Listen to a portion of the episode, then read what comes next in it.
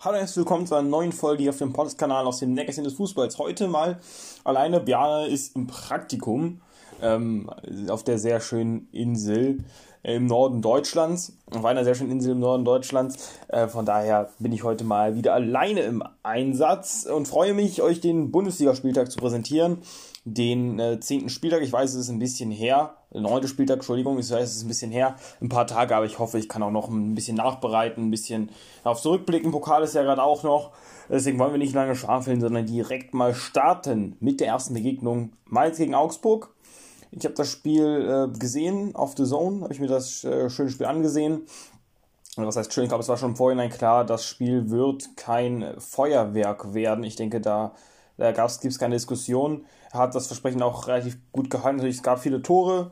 Ähm, auch hier mal schön zu sehen, die Expected Goals waren quasi genau exakt das 4 zu 1, das er am Ende auch gegeben hat. Aber wir wollen auch nicht so viel Statistisches sagen. Ja, Mainz war einfach klar besser. Ähm, die Tore waren für Augsburg aus vieler Sichten her äh, ziemlich blöd, äh, so würde ich mal formulieren. Am Ende verdient verloren. Mainz hat einfach äh, die Eingriffe gut ausgespielt, auf deren Konterfußball fokussiert.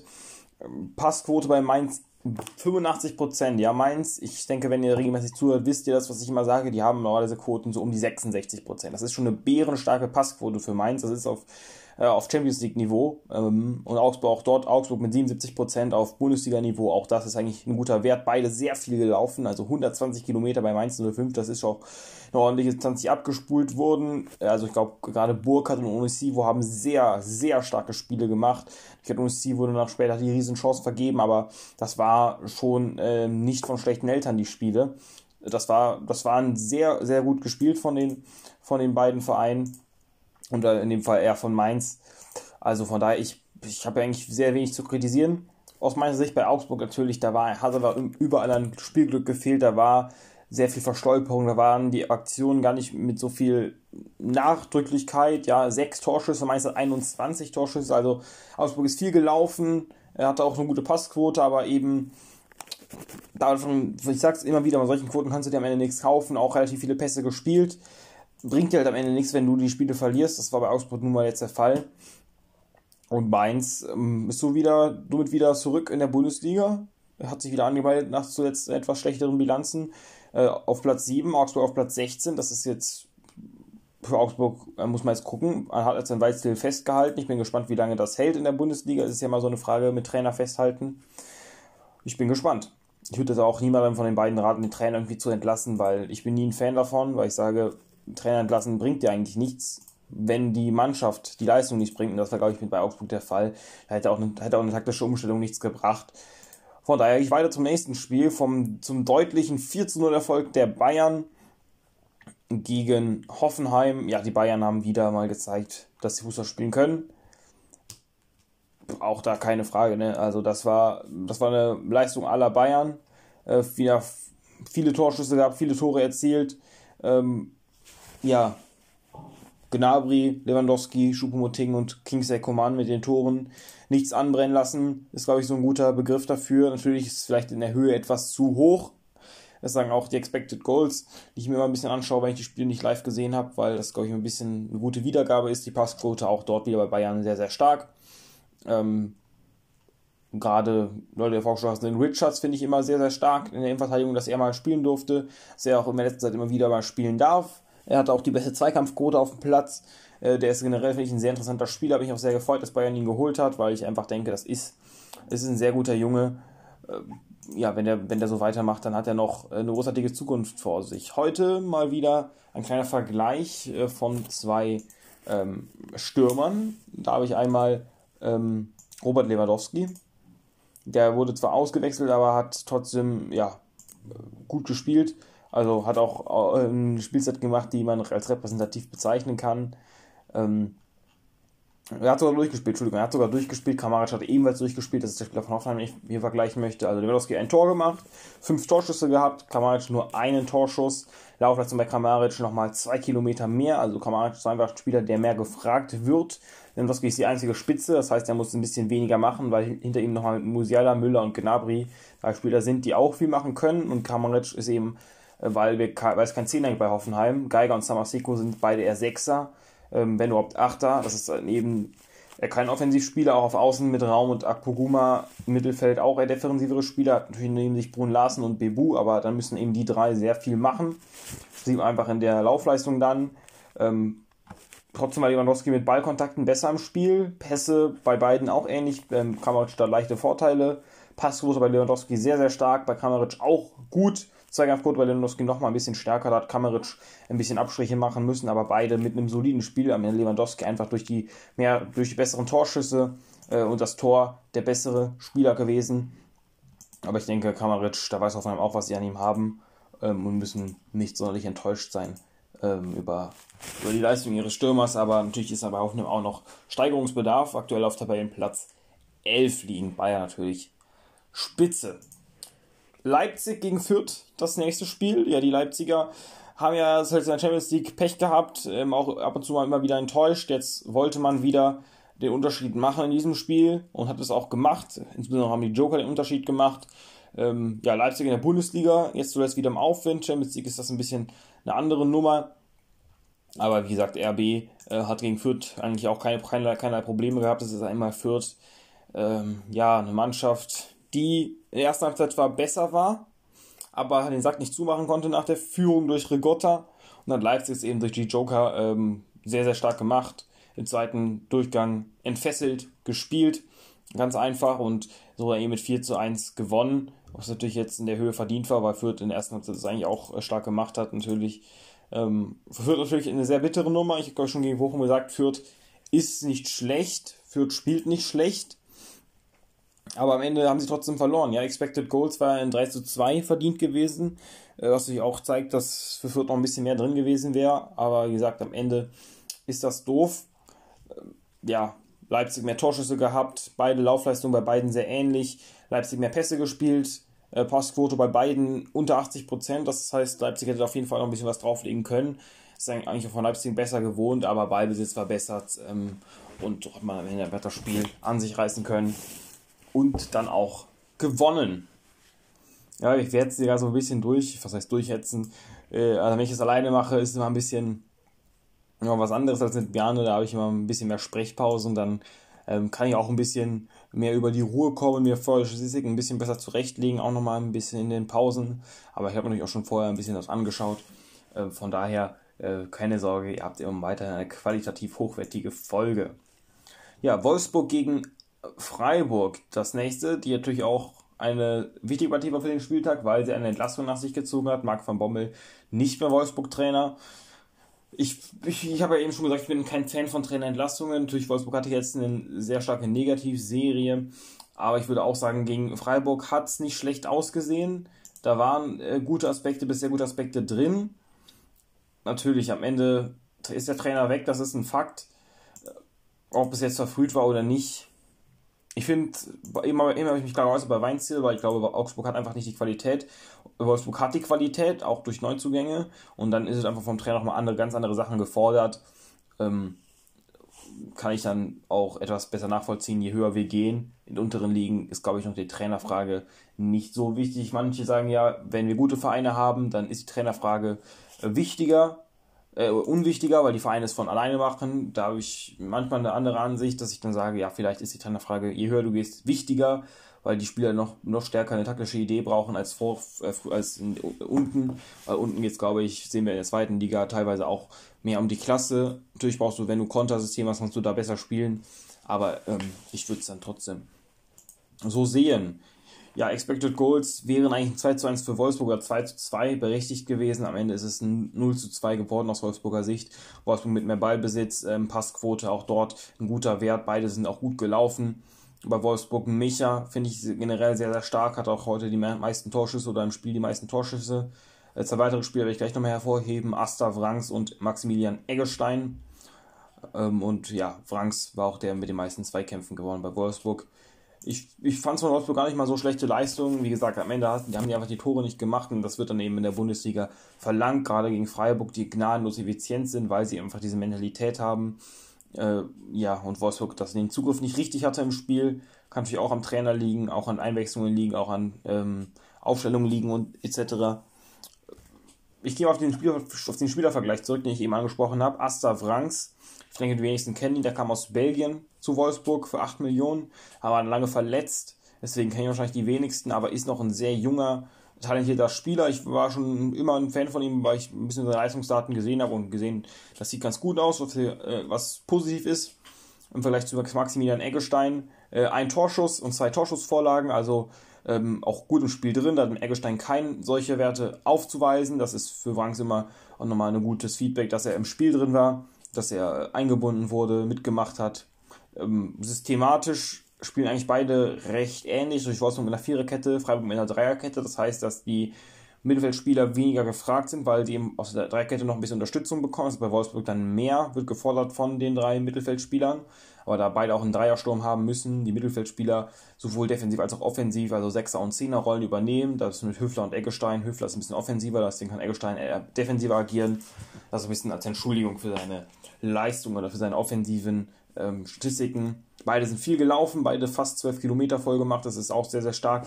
Ballkontakte bei Franks nochmal die, die Stufe mehr gemacht. Das heißt, er war doch, doch wirklich noch mehr beteiligt. Aber habe ich ja eben Eggestein erklärt, warum es da, woran es da gelegen haben könnte. Es auch mit weniger Fehlpässen. Passquote bei beiden ausbaufähig. Eggestein nur 60%. Das ist schon nicht gut. Äh, muss man, glaube ich, so ganz klar sagen. Gerade wenn Freiburg im gesamten Spielverlauf eine Passquote von 70%, da sind das nochmal 10% Differenz. Ich finde, so 5% Minus geht noch gerade so für einen Spieler. Aber wenn es dann schon 10 wird, dann muss man gucken.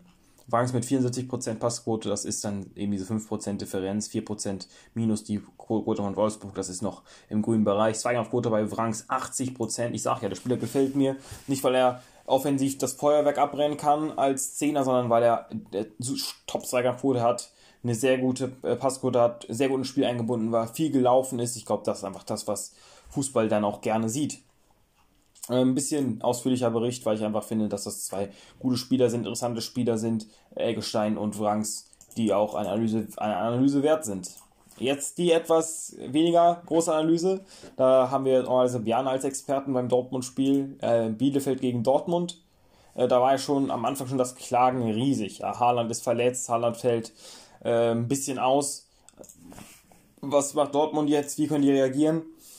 Ich ich finde, das war die wahrscheinlich die richtige Reaktion. Gerade Bellingham, sau stark hat er sich ja durchgetankt bei seinem Tor ähm, zum, zum 3 zu 0 äh, damals. Das ist später noch 3 zu 1 ausgegangen. Ähm, Dortmund verdient gewonnen, hat im ersten Durchgang direkt schon mal die zwei Toren einen Grundstein gelegt und danach der Pause hatte Bielefeld nicht mehr wirklich was, was dagegen zu setzen. Äh, ja, Bielefeld musste auch wirklich gucken. Ich habe am Anfang der Saison gesagt, Bielefeld hat eigentlich den Kader, um die Klasse zu halten, auch souverän zu halten, aber jetzt sieht es doch ein bisschen ähm, schlechter aus. Natürlich jetzt blöd für Bielefeld, muss natürlich auch schon, ich muss mal, muss mal irgendwie den Kader in Relation zur Leistung setzen und dann die Bezug auf, auf die Trainerfrage stellen bei Bielefeld. Würde ich auch noch abwarten, ich würde noch mal so drei, vier Spiele warten und danach entscheiden oder eher drei Spiele warten ähm, was er mit dem Trainer ist, aber ich kann natürlich auch nicht hinter die Kulissen schauen, nicht sagen von weitem, was war gut, was war schlecht bei Dortmund, was Weltklasse ist, diese gespielten Pässe. 825 ist schon eine enorme Summe. Bielefeld hat äh, fast dreimal so wenig Pässe. Dortmund 88% Passquote noch dabei, auch das ein sehr, sehr starker Wert. Laufleistung bei Arminia Bielefeld, da muss ich mal kurz hervorheben. 126,7 Kilometer. Das ist ein enormer, ein, enormer Aufwand, ein enormes Pensum, das Bielefeld abgeliefert hat. Der Spieler, der am meisten gelaufen ist, Alessandro Schöpf mit über 13 Kilometern. Das ist auch ein unglaublicher Wert, unglaublicher Wert. Vielleicht Hazard mit 12 Kilometern, ein Kilometer weniger gelaufen als Schöpf. Das ist, das ist von nochmal ein Lob an Bielefeld. Wenn du so viel läufst, dann heißt das, dass du fit bist. Du bist fit und das ist ein wichtiges Zeichen in der Bundesliga. Und ich denke, der Rest kann auch von alleine kommen, wenn die Taktik stimmt, wenn die Ausrichtung stimmt, weil wenn du so viel läufst, einfach muss ich jetzt auch, glaube ich, einfach auch drauf, auf eingehen, ausführlicher, ähm, muss, äh, muss man hervorheben. Ballbesitz da nur bei 30% bei Bielefeld, das ist ein bisschen schade, weil da eigentlich besser noch besser ins Spiel rein muss. Ist hier nicht passiert. Ja, aber ich sage ja, wenn Bielefeld diese kleinen Stellstrauben noch dreht, mehr, mehr Pässe spielt, besser ins Spiel reinkommt, auch über Ballbesitz, dann kann das eine sehr gute Mannschaft werden und dann wieder auf die Trainerfrage zurückzukommen, wenn man sich wieder alles ein bisschen alles ausführlicher ansieht, dann sieht man auch, ähm, so kann die Not nicht am Mann sein. So eine Laufleistung ist immer auch Trainersache. Ähm, wenn die so gut ist, müssen noch die richtigen Stellstrauben erkannt werden, woran man drehen muss und dann äh, muss man das verändern. Äh, und dann sehe ich auch für Bielefeld da keine Probleme, den Klassenerhalt zu schaffen. Ich glaube, es gibt schlechtere Kader in der Bundesliga. Äh, muss man, glaube ich, auch mal ganz klar so sagen. Zum Beispiel von Hertha BSC oder Borussia Mönchengladbach. Aber ich denke, da werden das auch schon die meisten mit den Kopf schütteln. Das sind ja beides Teams, die äh, große Erwartungen hatten vor der Saison. Keine Frage. Beide wollten viel. Beide wollen immer noch viel. Äh, der, sowohl der Big City Club als auch Borussia Mönchengladbach. Ähm, was am Ende beide kriegen, wahrscheinlich ein etwas geringerer Ertrag ähm, wenn man sich zumindest mal die Leistungen anschaut, hat er natürlich jetzt mit, auch mit, der, mit einem wichtigen Sieg, äh, das ist, das war einfach, einfach wichtig, das Tor von Marco Richter schon früh. Ich habe mich ein bisschen gedacht, oh, Hertha führt hier. Ähm, hat sich aber auch einfach erarbeitet und verdient. Gladbach äh, nicht zwingend genug. Offensiv muss vielleicht auch mal schon. Gladbach generell offensiv zuletzt etwas schwächer. Mein Eindruck, das Auftreten und muss auch mal Fehleranalyse betreiben, wo, woran mangelt es. Dort Hertha auch wieder mit einer sehr guten Laufdistanz, über 120 Kilometer, ist immer ein sehr guter Wert, keine Frage. Äh, ich glaube, da ist auch einer, der wirklich Wert auf Körperlichkeit, auf Mentalität legt. Äh, das gehört zu auch Laufdistanz und Physis. Und das spiegelt sich auch einfach wieder. Ja, ich möchte gar nicht mehr so viel zum Spiel sagen, sondern wieder auf meinen Spielervergleich zu sprechen kommen. Da habe ich immer zwei Verteidiger. Ich versuche mal alle jede Position so ein bisschen ausgeglichen zu haben. Torwart kommt gleich sicherlich auch noch. Kleiner Spoiler. Da habe ich einmal Boyata von Hertha und Elvidi von Gladbach. Beide haben wieder durchgespielt. Das ist mir auch wichtig für die Gleichbarkeit. Ähm, Elvedi mit zwei Torschüssen, besser im Spiel, was aber auch wieder auf, auf dieses System.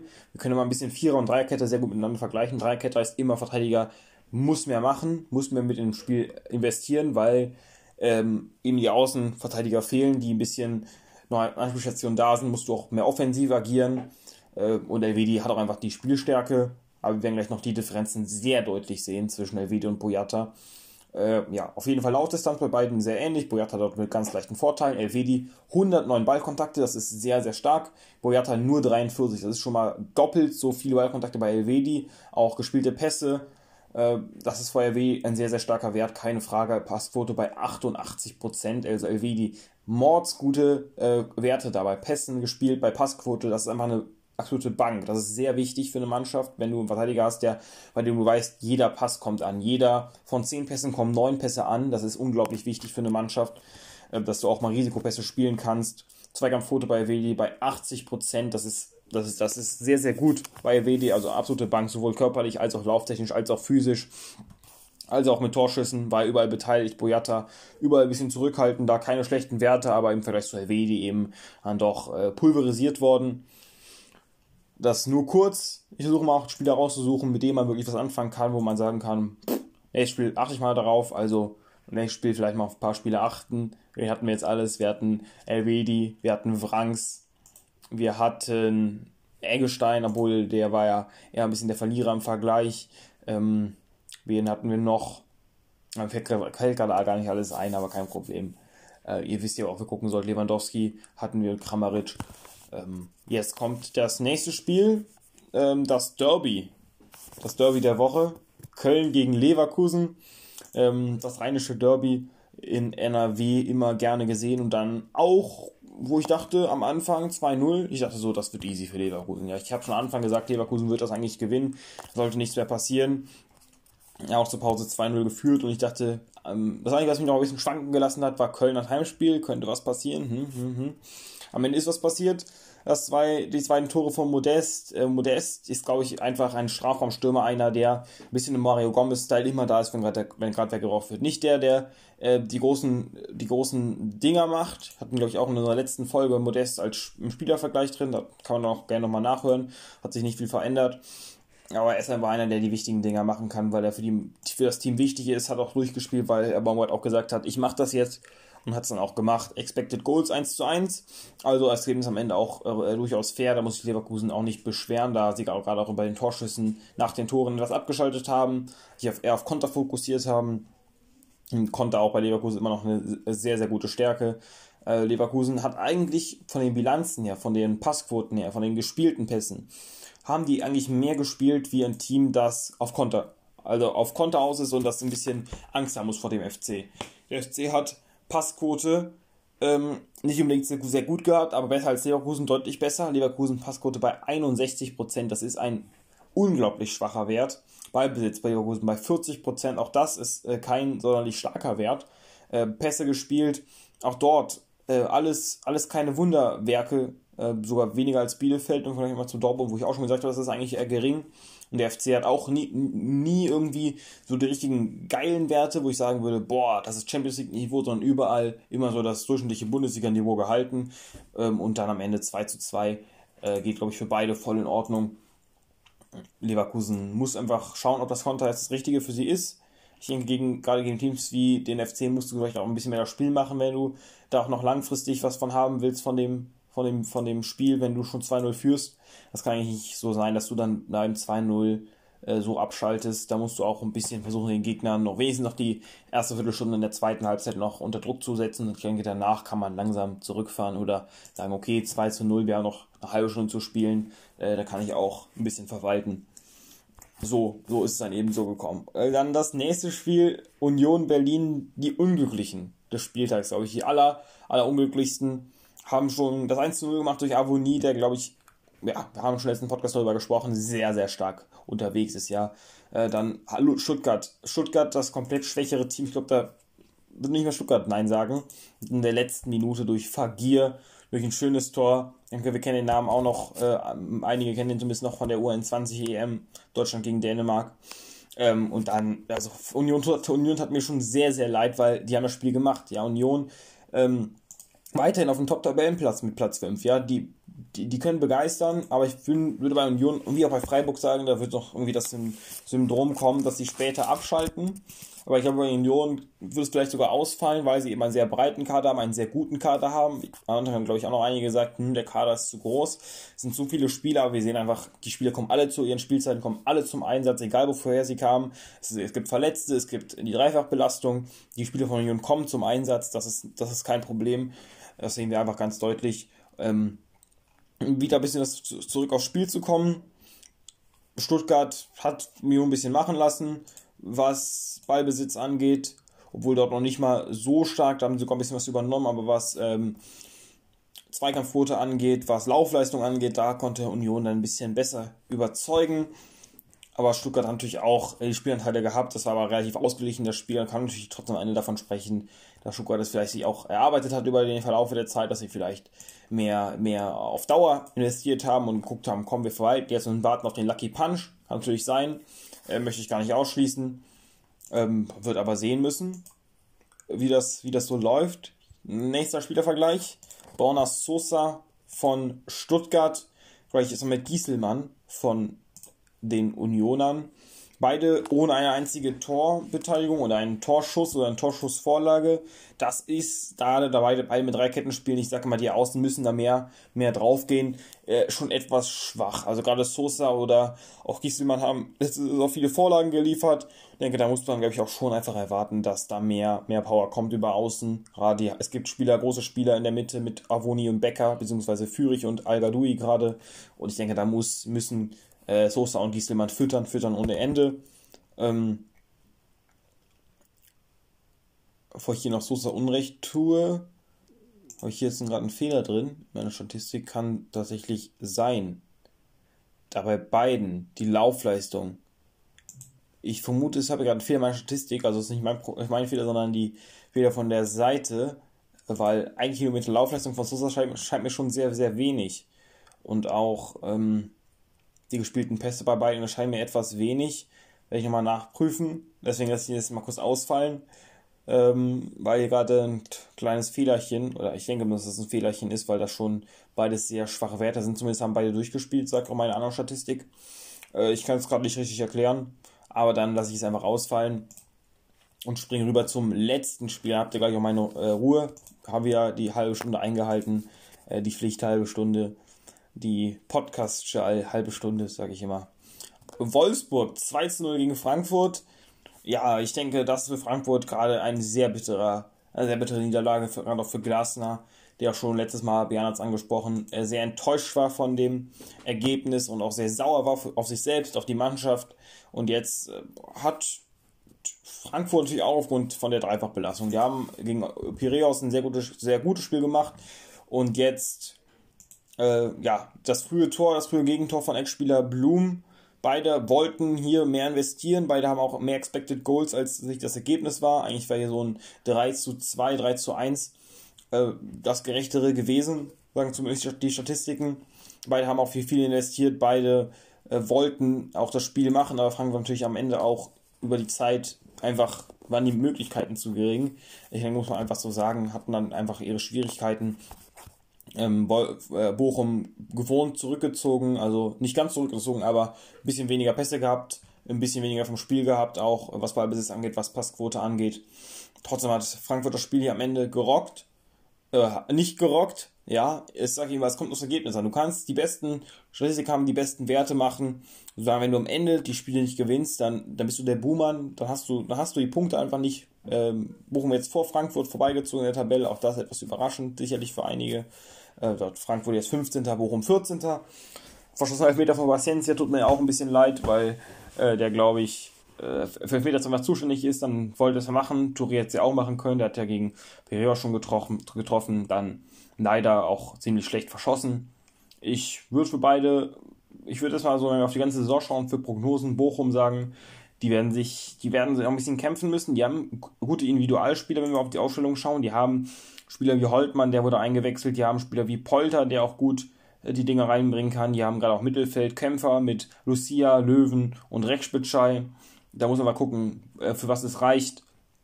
für Frankfurt, ich finde die immer, die haben einen sehr talentierten Kader, einen sehr guten Kader aber am natürlich viele nicht eingespielt, ja, gerade Spieler wie Boré, äh, Spieler wie ähm, Jakic, die haben die sind aber noch nicht komplett eingespielt, die haben auch Probleme, auch Hauge gehört dazu, ähm, Rustic, obwohl er auch schon ein bisschen länger da ist, Lammers, die kommen einfach alle aktuell nicht auf ihre Leistung, auf ihre, auf ihre Punkte.